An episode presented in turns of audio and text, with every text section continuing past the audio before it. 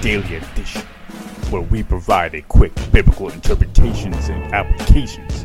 This is a ministry of striving for eternity.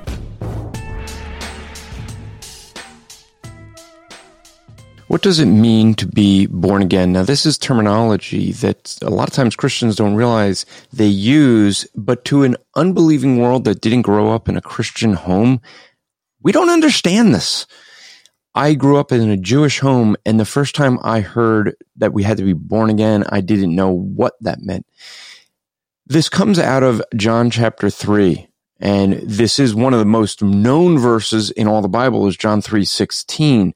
But prior to that, you have in John chapter 3 a man by the name of Nicodemus. Nicodemus is a Pharisee, and Nicodemus comes to Jesus by night, probably by night because he didn't want to be seen by the other Pharisees. He comes to him asking Jesus some questions and Jesus responds to him in verse three, truly, truly, I say to you, unless one is born again, he cannot see the kingdom of heaven. Nicodemus, not understanding this, asks, How can a person be born twice? And Jesus kind of reprimands him and says, Truly, truly, I say to you, unless one is born of water and of spirit, he can neither enter the kingdom of God. That which is born of the flesh is flesh, and that which is born of the spirit is spirit.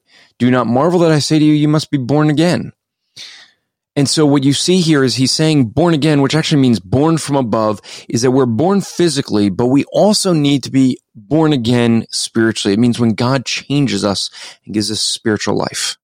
This podcast is part of the Striving for Eternity ministry. For more content or to request a speaker or seminar to your church, go to strivingforeternity.org.